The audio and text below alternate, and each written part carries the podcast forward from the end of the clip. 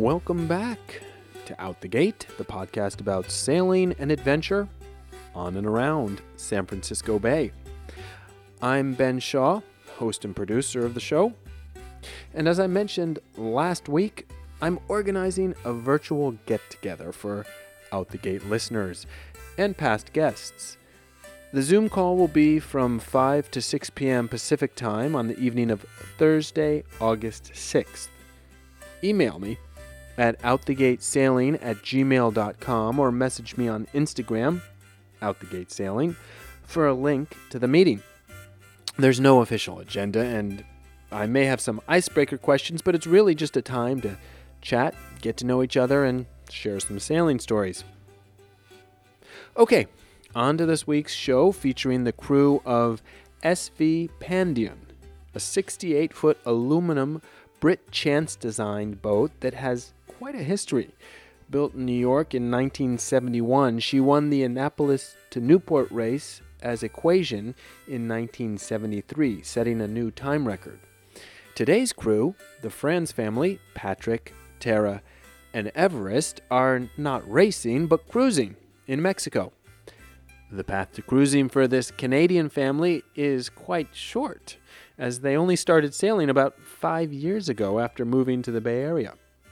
They knew they'd face challenges when they left San Francisco for Mexico, but never imagined they'd be facing a pandemic. Well, why don't I let them tell their story? Here we go.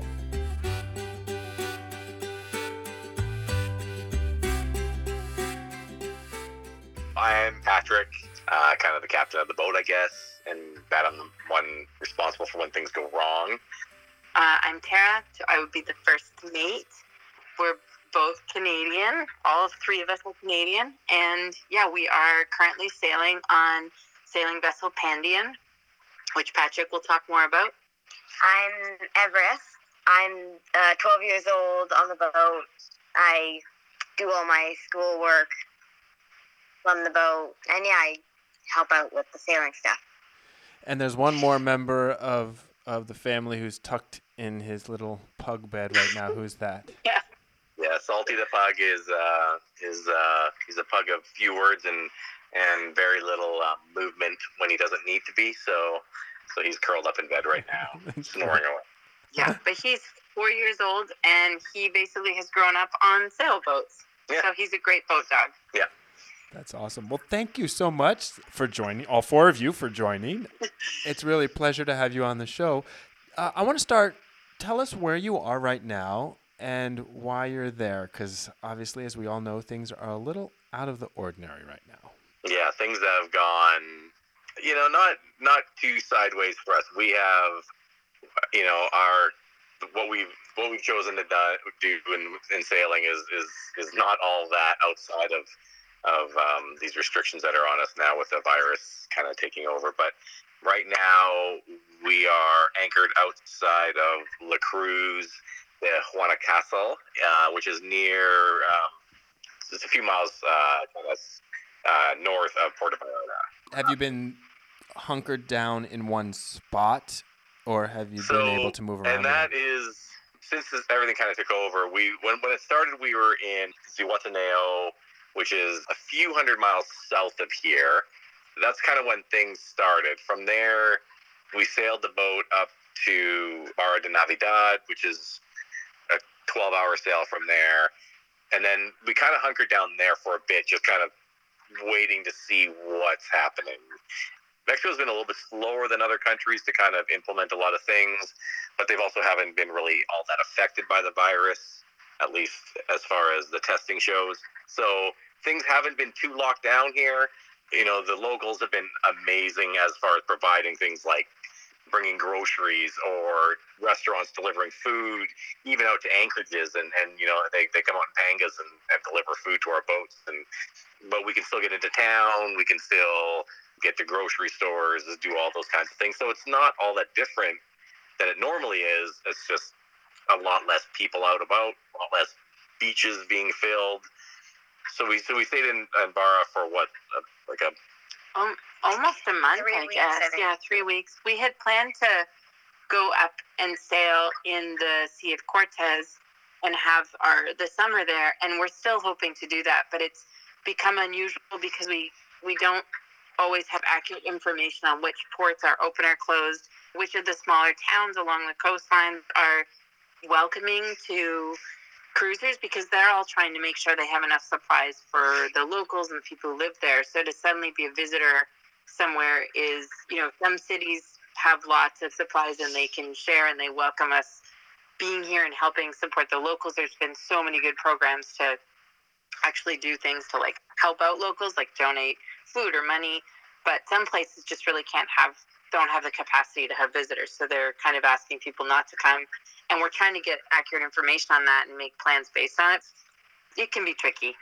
How how do you stay informed? So there's a Sea Cortez Facebook page, like Sea Cortez Sailors. So there's a lot of people around the Sea Cortez that are on that. It's been one of the better ones for getting firsthand information, which we really look at more than anything else because a lot of people are saying things they have no idea about and they're kind of guessing and, and it's spreading a lot of this misinformation and they heard from a friend who heard from a friend that this was shut down and so we've been really only focusing on who is there right now and what are they reporting.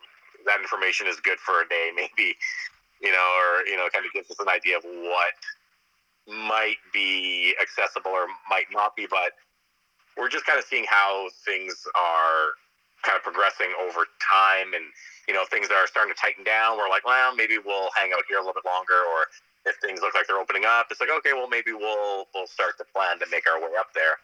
We just, we just arrived here in La Cruz and we're planning on staying till about the, you know, about a week, maybe 10 days. And then, uh, then we're going to make our way to La Paz we need to get to La Paz because our water maker broke down on the way down here, mm. and uh, so we need to pick. We have a water maker there waiting for us because uh, that's going to be kind of critical. I'm sure nobody on the show ever talks about stuff breaking on their boats. It's just, it's. I know it's unusual. Never, never. so the old mantra of uh, plans being written in the sand are, are even more so true today, huh? It's having added flexibility. Uh, I guess the people who are having the hardest time are those who are on a, a deadline or trying to get somewhere or get through the Panama Canal. A number of friends of ours, Thistledew, who's been on your show, for, is one of them. Mm-hmm. They're trapped down south, and another friend of ours, they were actually they were they were kind of heading down with Thistledew, but stayed in uh, Zihuatanejo a little bit longer for Guitar Fest. And then things kind of hit, and they were like, "Well, we're not going to do that." So they turned around, and I think they went up to they're up in Barra de Navidad, and just kind of just their seasoning, going to spend the rest of the, the summer there. Often we're constrained to weather or plans that we're like we'd like to be here, or we have you know we don't have places we have to be. We have places we'd like to be. Now it's just kind of one more thing to look into. You know, is the weather good? Is the anchorage open? You know, will the Navy let us even sail in that area? Kind of one more thing to kind of direct us or kind of move us in our wherever we end up. Right. I think some of the people more affected may be some of the younger families or cruisers like us who aren't cruising in retirement because you know in retirement you may have more years to stay in Mexico and try the Panama Canal again but there are more there are also a number of people cruising like us where we have certain deadlines, financial restrictions, or you know, for us to go to a school, we may go back to land for that. So we're trying to do a certain trip in a small amount of time, and now you have to think maybe we won't get to cross anywhere for a year or two because you know we are going to be in Mexico for a while while the coronavirus calms down, and um, so it does mean changing your plans pretty drastically. As you know, people try and went home to Canada earlier, or some people are not not going to go back at all who had planned to. So we're seeing a lot of big shifts for different cruisers here for sure. Yeah. Well, that's a, a good jumping off point. I want to go back and hear about uh, the genesis of this plan and what the original idea was. You mentioned that you are from Canada, you're Canadian, but uh, I understand you took off from San Francisco. Yeah, I'd say the genesis was definitely San Francisco based. So we we lived in Canada for years, and I grew up boating in in Canadian lakes. So, you know, it was it was never sailboat. It was always small little power boats, and so I've always loved being on the water. And And when me and Tara moved to British Columbia, we were on the ocean. Tara kind of had the idea of like, well, instead of like power boats, which just cost so much money to run on fuel, what about sailing? And I'm like, oh, you know, sailing that could be kind of fun. But So When we neither of you had it, it done it any, any of it when you were younger. yeah, never, No, never. We had never of us. sailed until five years before we left cruising. Four years before we left, before we left cruising. five five or six years ago, we took our first sailing classes. So we had moved to California for a job opportunity that I had, and then we were in San Diego actually at a sort of a work conference, and I brought Everest and Patrick along, and we they were hanging out at our Marina. because my dad he loves to go. To, he always loves looking at boats. And we were, I know that at- disease. I know it well. we were at a marina there, and I was asking how. I think it was like eight or something. I was asking why the boats were needed to be so big. My dad was saying that uh, people can live on boats, and I was saying we should live on a boat. And then he I said, said, ask your mother that. Thinking Good she'd laugh, she'd just laugh at you. But you asked them, and then she said, "Yeah, all right." Yeah. then two years later, we moved on to a boat. Two years yeah, later, two we years ended up moving on to a boat. I never expected it to actually happen, but yeah, we were really lucky. We ended up um, renting a house in Santa Cruz where there's really easy access to sailing lessons. So we started taking those. Uh, we took some on the weekend. I took one of my very early first, like sort of like a bonus check at work, and we blew the whole thing on a small sailboat, which was really fun. What was and that? crazy. It was it was called Electra, and so um, you can describe it better. Yeah, it was. Uh, it was. Um, uh, the the the, mo- the Catalina. no no no. It was uh, a sloop rigged um, sailboat. It's a thirty foot sloop rigged sailboat. The, the the model, the name is is eluding me right now, That's but right. the standard bay boat.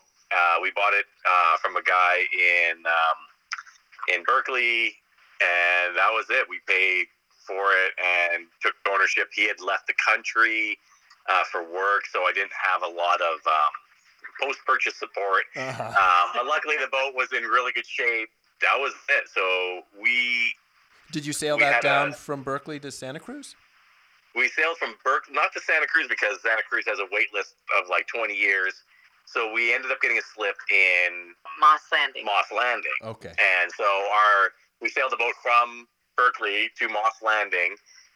That was my tenth day sailing ever. Was going out the gate Wow. onto the coast. I know, I know. I, I tell people that story and they're looking at me like I'm insane, especially people who sail in the bay because it's often people don't leave the bay very often, and and so sailing under the gate is a kind of a big deal. But my our research held, and you know we went we went out when we, we went out when we should have pretty much, and we missed we missed the, the tide a little bit, but we made it out the gate and it was awesome. And we had three day sail. We took our time and hopped down to Moss Landing, and we were welcomed by huge pods of whales and dolphins. It was amazing. And uh, I have to ask yeah. Everest. Um, y- you were in some ways the impetus for this.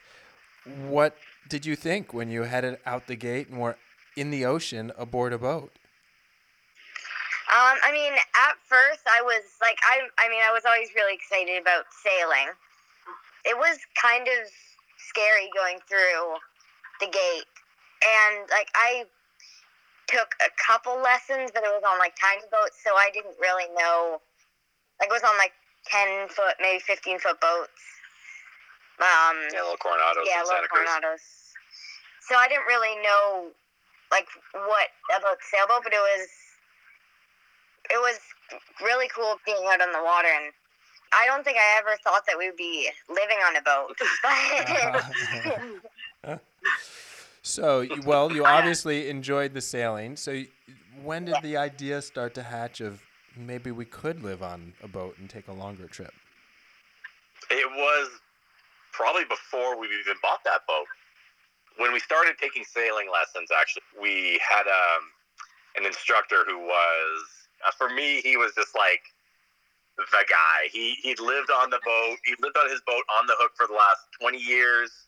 He had taken his kid down to South America and back for a couple of years, and he's you know kind of regaled us all these stories about cruising up and down the coast. And one of the things I was always worried about was you know we have we have a young I mean Everest was seven or eight at the time. You had him on this boat, and you were down in South America, like. And one of the things I was kind of worried was like, well, how do you like with the homeschooling? How do you socialize them? And that was always the thing that I was kind of a little bit not even worried about, but can, like just like like how does that work? And he says to me, would you rather have them socialized by a bunch of kids in high school or by you? And for me, that was like, oh my god, absolutely. I mean, I've known Yeah. kids in high school. I'd rather I was that guy. So um, the idea of traveling and socializing Everest and having like a world education and even for ourselves it's like who am i going to be when i grow up and i think that it's like i want to be the person who's met people all over the world and who's sailed and who's seen things and had adventure and the best part i think of the cruising trip and what's been hard about the last month has been you know you go to land and you go to these towns and you meet people and you get to live a little bit like a local in that area because you you know you aren't at a resort or anything. You're just pulling up and trying to like fit into life there. And that's so exciting and fun for me.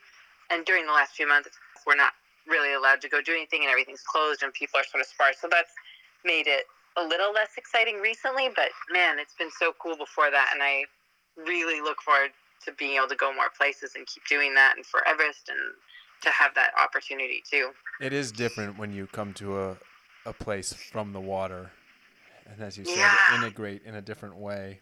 yeah, absolutely. I love those first moments where you get there and go, okay, like where do we get everything? How does it work? Who does what? Who's like, Mhm. what's going on in this town? Yeah, you have to figure it out. sort it out.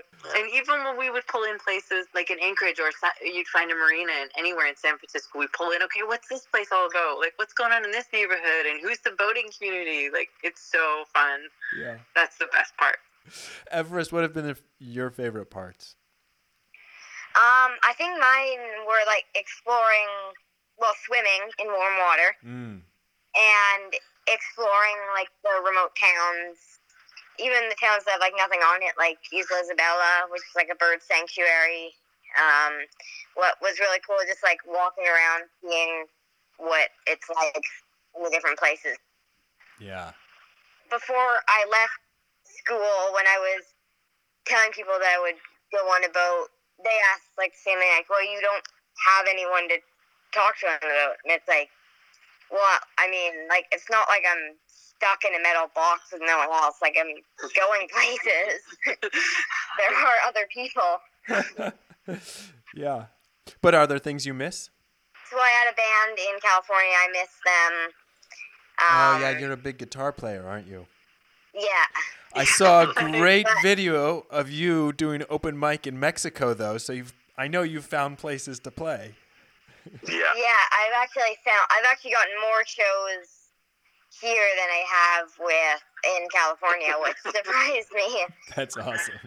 That was a really great surprise is finding open mics and places for Everest to play. That totally opened up this whole world of the music community for us and the Mexican music community, and that was a real like awesome surprise to just get to be part of something like that. and music is such a big part of Mexico. Like it's just people really, really appreciate it, and so they have so much available here. And it's just for Everest, I think he's been able to just kind of get this whole other genre of music and and just these people with a passion for music like he does, and it's been pretty cool to watch.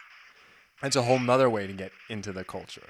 Yeah, Yeah. absolutely. absolutely. I don't think we would have done that too if it hadn't been for him playing, because you know it's not necessarily like us to go to nightclubs and listen to bands and stuff all the time. It, like in Redwood City, we weren't doing that. But now that he plays and then we're here and then it becomes part of what you just start doing and it's been super yeah it's just been like a really enriching part Well, Everest mentioned that um, the metal part of the boat, uh, saying you're not just living in a metal box, but you are on a large aluminum cutter, I believe, right? Yeah, that's right. So yeah, he is kind of in a in a big metal box. Um, which is why we're having this conversation out in the cockpit because uh, cell phone service does not travel well through aluminum. Huh. I Yeah. didn't even think I about like that. to I like to call it a big metal drum. because any small noise above the deck is extre- is extremely amplified inside the boat. Yeah, yeah, yeah. There are some drawbacks to aluminum hulls, but there is some great things to it. So the So, the name um, of the boat is. So the name of the boat is Pandion, which is uh, the Latin word for an osprey. Tell us about Pandion. The Pandion um, was originally built by a boat designer named Britt Chance, who was kind of a famous boat designer for building some more extreme designs. I think from from what I've read about him, he built this boat was as a one-off. It was originally named Equation back in the 70s and has some cool history. It, it, it set some course records on on a race that it that it ran for about four years. Um, so she's a fast boat. Was built originally for racing, and then uh, somebody bought it up in the '90s, I believe, and just completely um, did a complete refit on it. Turned it into a cruising boat, um, and did a really great job on it. Um, it was originally a ketch rig. Now it's a cutter rig.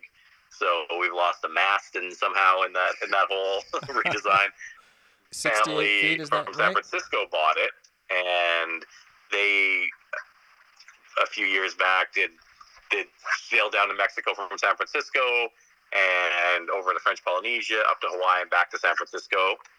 They had it listed for a couple of years, but it's it's a 68 foot uh, aluminum hull boat, so it's not your average bay boat. So it took a little while to sell, but you know we came across it. You know we looked at a lot of boats. I think this was the first boat we looked at. This was the first boat we looked at, and then we looked at a lot of boats, and then we still really wanted the first boat we looked Well, at. Well, yeah, and then we thought it was sold, but then we then the guy just had not listed it because he was like, oh well, it's not really selling, so he's just kind of sick of maintaining the ads on it. So, and he had a mooring ball out in um, Molly's Bay. in Tomales Bay, and uh, so it's hard to show the boat. You know, it's like you gotta you gotta get out the dinghy and get people in the dinghy and out to Tomales Bay and then up on the boat, and you know, and he's got I think he's getting a lot of like people like kicking the tires and aluminum seventy foot sailboat is not for everyone. Yeah, It came up again and again, and and then uh, I'm Yeah. curious what the other boats you were with you. looking at were. We kind of decided on something like 45 to like maybe 55 foot boat like because our boat at the time was 30 feet and that was all we knew other than chartering we chartered a boat once was i think a 40 foot boat down to catalina islands with a friend and going from a 30 foot boat to a 70 foot boat is is quite uh is quite a Talk quite about a- talk about that a little bit. What were some of the biggest surprises or biggest changes? I think the biggest surprise was how little it changed. I thought being a 68 foot sailboat, it would be hard to maneuver or it would be difficult or docking would be scary and crazy. And, and I mean, the first couple times they were, but they were, it wasn't any harder. It was just, things were just a little bit longer.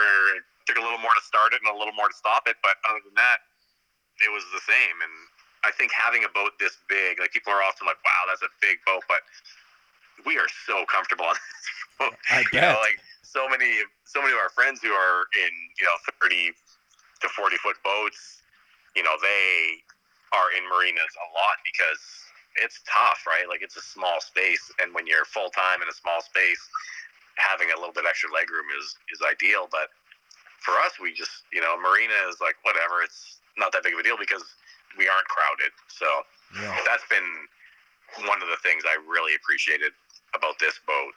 And Um, I have to thank the guy we ran into years and years and years ago. It was a family that was sailing, and we ran into them in Monterey at the marina, and they were parked there with their 65 foot boat, I think it was.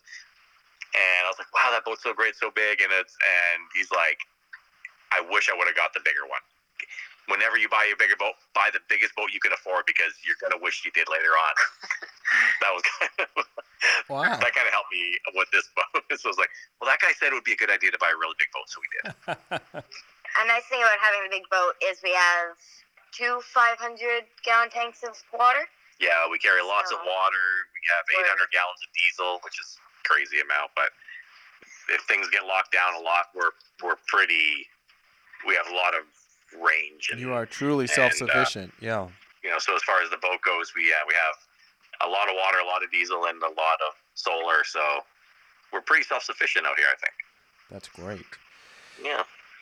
I mean, we were talking before about how things never break on sailboats, but um, with a bigger boat, you have bigger shackles, you have bigger everything, do you not? And uh, has that been a, been Yeah. an issue at all?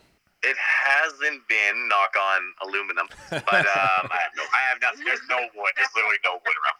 Um, it- it's been good because I think the last, so the last owners, uh, they put in, you know, when we bought this boat, and, and one of the reasons we did buy this boat was he had recently replaced the mast before they left on their trip. A new engine went in before their trip, so and, you know the rigging is even for a seven foot boat is oversized. So you know the boat was well kind of designed for that. Not that things you know in shackles and things like that haven't broke, but you just buy bigger, right? I mean, it's you buy it's the same stuff. It's just generally a little bit bigger, Yeah. and uh, and the bigger stuff is pretty strong. So Yeah, I think one thing. So for me, one of my interests in um, and hobbies has been sewing, and so getting on the boat, I, I got interested in the canvas work you could do and all the sewing stuff. Mm. So I have taken some courses and um, tried to do as much of the sewing as I can for the canvas work. And so in that way, having a bigger and a more unusual boat has been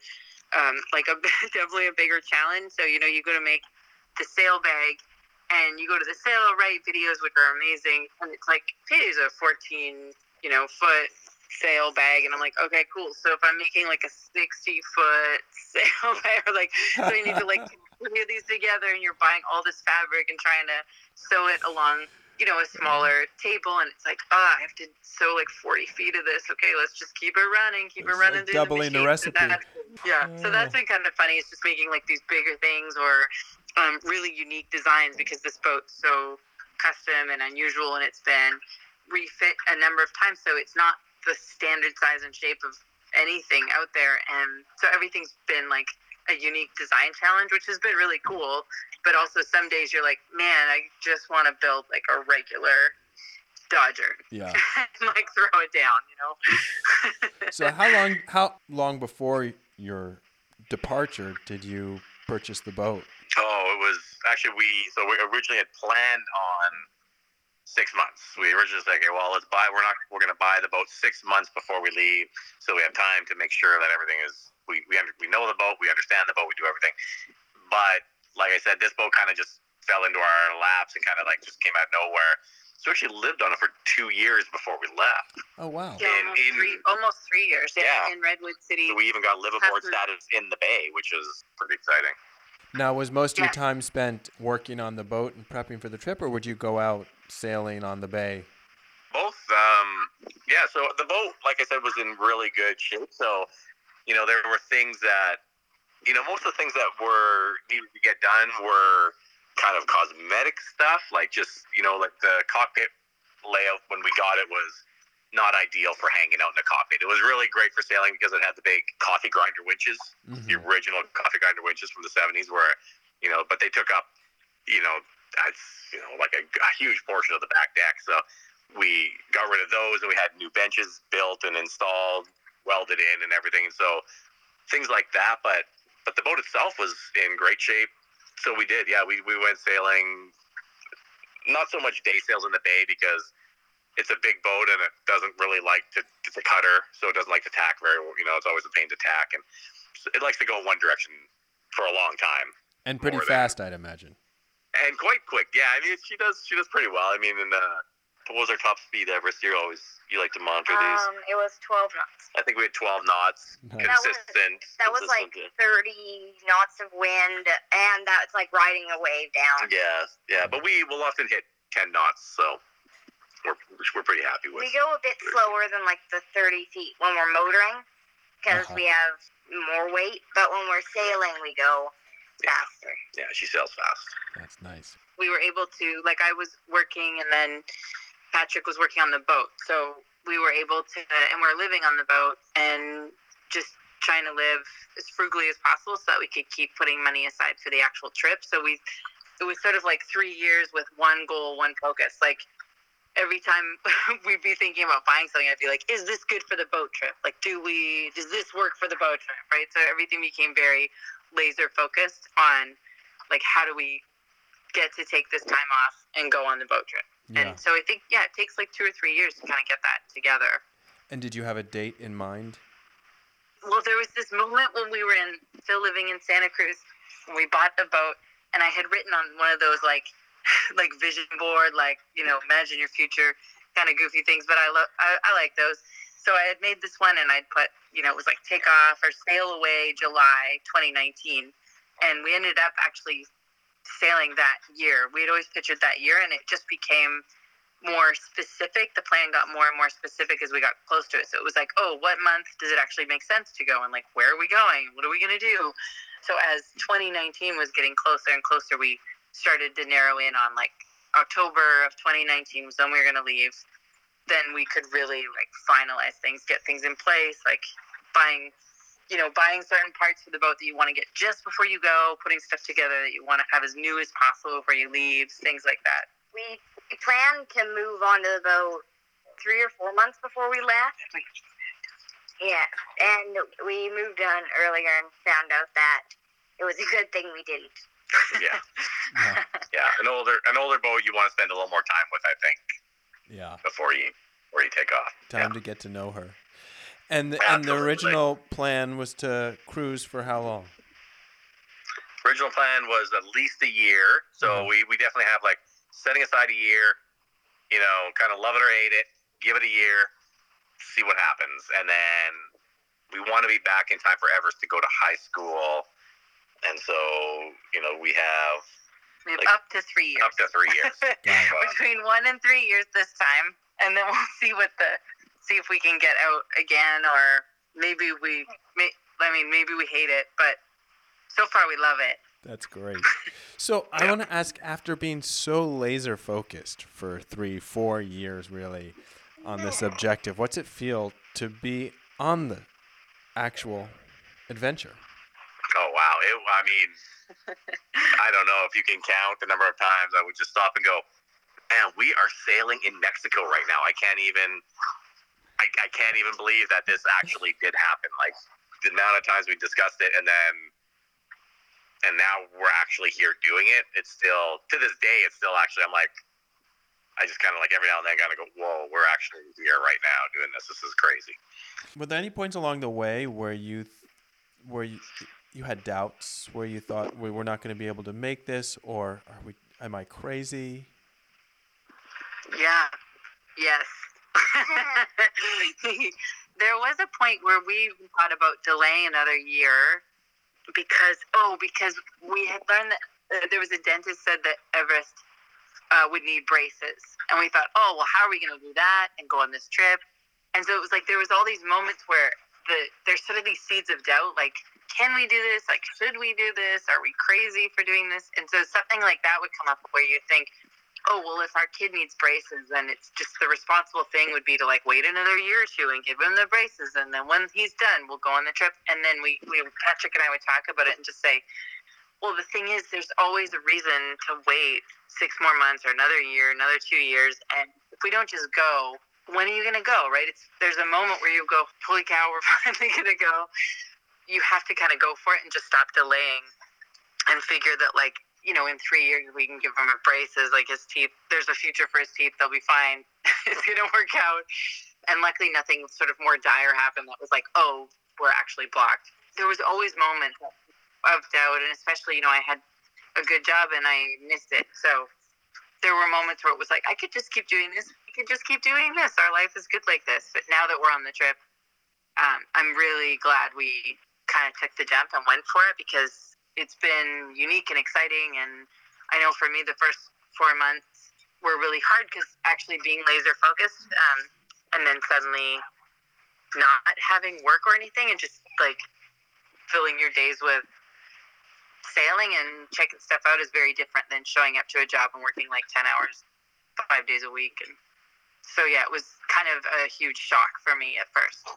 Everest, what has changed about how you relate to your parents or how they relate to you since you guys took off and have just been spending all this time together?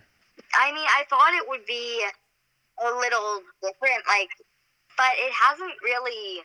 It's kind of felt the same, like. I mean, especially since the virus, we can't we can't leave the boat very often, Mhm. and if we do, it's usually only one or two of us. Um, so we we are kind of together most of the time, but it hasn't actually been very different. Like, it hasn't been as different as I thought it, as I guess I thought it would be. Yeah. What what haven't we talked about that people should know about, uh, or that you want to talk about about the trip or about the planning? the big thing is if you're thinking about doing it, just absolutely do it. I mean, it's not, you know, it's it's not a glamorous lifestyle where you're, you know, you're just sitting on tropical beaches drinking coconuts and all that all the time. Although that does happen a lot. You know, we deal with boat breakages and and we, wanted to go to shore yesterday, but the wind had picked up in the anchorage, so it was really splashing. We're like, ah, we're just gonna be stuck on the boat today but everything else has just been absolutely it's been absolutely worth it. And and I've, I've I've known a number of people who were you know got stuck in that thing where they're even living on their boat in the marina. They're planning on leaving two years ago. And they just hadn't yet. And you know I, I'd say you just got to like just untie the lines and go for it because it's it's pretty amazing out here and it really changes your perspective on a lot of things so. Hmm. Yeah, I think that's what I would want to share with people the most is that doing something like this does change your perspective. There's something you can get into a really comfortable way of living, and probably whatever you're doing right now is is you know it, it's familiar and it's comfortable. And so coming, you know, we lived on a boat for three years, but now that we're cruising and on a boat, it's much less comfortable. There's a lot of difficulties. It sometimes it feels like just to go get groceries is like this huge effort, and you come back from getting groceries and it's like you know you left at nine it's three in the afternoon you're like holy cow is that all i did today? And i'm totally beat. But the idea of being super aware of like the basic necessities how hard it is to get them the idea of being able to make water be sustainable you know what's necessary what's just decadent like all of that has been a really good eye opener and i feel like living uncomfortably gives you a lot more to live for in some way um, and for me that's been awesome like i i can't imagine not having had that perspective shift for myself One thing I thought was kind of funny was with school. Like a lot of people at my school were like, "Oh, you get to take a year off from school and go sailing."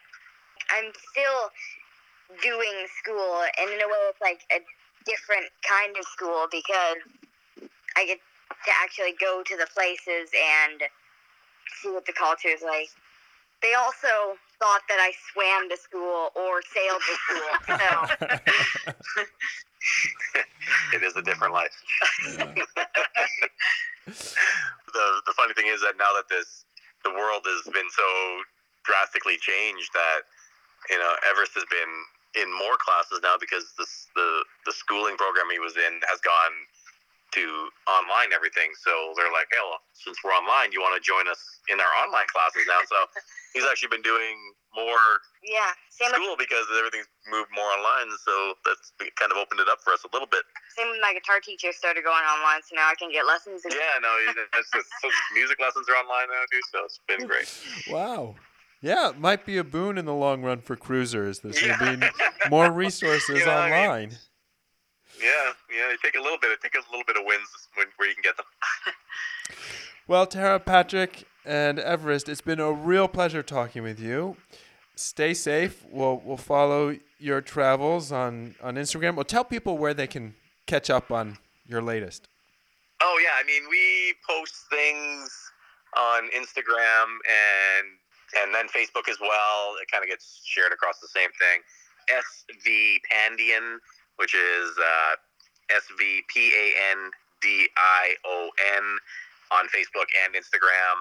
I mostly just like to post on there so I can because I know that in you know a few years I'm gonna be looking back at it going, wow, look at what we did, and and so that's kind of where most of our most of For our yourselves. Yeah. yeah, it's kind of like a like a, a diary of what what used to of what we did. So That's great. so that's what you'll see there.